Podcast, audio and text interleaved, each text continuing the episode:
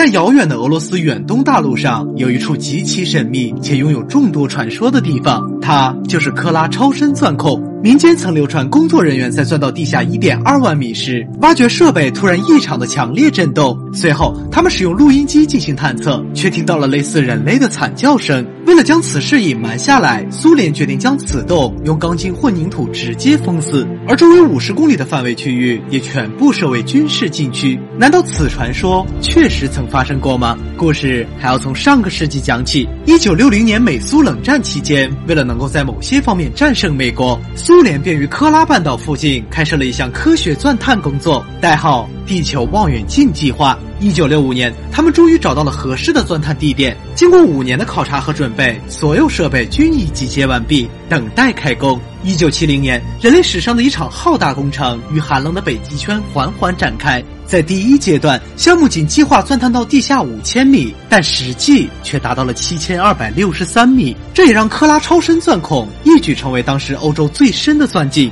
一九七九年，苏联开始了第二阶段的钻探过程，但受井底高温和高压等极端条件的影响，他们最终钻到了九千五百八十四米，并成功打败美国，一举成为当时世界上人类所挖过的最深钻孔。本以为事情就到此结束了，但科学家们却挖得越来越。兴奋且丝毫没有要停下来的意思。一九八九年，苏联自豪地宣布，克拉超深钻孔已经挖到了一万两千两百六十二米。但就在此时，意外却发生了。由于该深度地壳的温度已经达到了两百摄氏度，不仅钻头需要频繁更换，而且在钻探过程中，大量氢气沉积物会与挖出来的泥浆共同沸腾，导致难度也增加了不少。在如此恶劣的条件下，想要进行更深的钻探已经是不太可能。要知道，从一万两千米到一万两千两百六十二米。短短的二百六十二米就花费了近十年的时间，在经历了一系列的风险评估后，钻探工作最终在一九九二年宣布停止。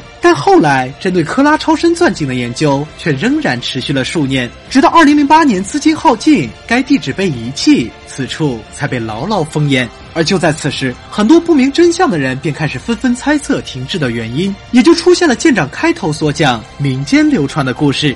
当时最普遍的说法便是钻探人员遭遇了超自然现象，甚至听到地底总是传出奇怪的声音，似乎有着数不清的人正在遭受巨大的痛苦。芬兰的一家报纸更是声称，钻探进行到一半时，从钻孔中飞出了一只青面獠牙、长有翅膀的怪物。但如果你仔细分析，就会发现传言中存在着太多疑点。首先，当时录制下怪声的设备，如今找不到任何实物留存，所以声音很有可能是后期合成的。其次，克拉钻井直径仅为二十厘米左右，人们所说的怪物根本无法从如此狭小的缝隙中飞出，因此民间所流传的地狱之门也就不攻自破了。我们唯一可以确定的是，截至目前，这个钻孔仍是人类挖过的最深垂直钻孔。别看这个井的深度有十二千米，但它却依然没有实现当时想要钻透地壳的初始目标。事实上，如果把地球看作一个苹果，我们甚至连表皮都还没有钻透。所以，人类想要挖穿地球，本质上只是一厢情愿罢了。我是舰长，我一直都在。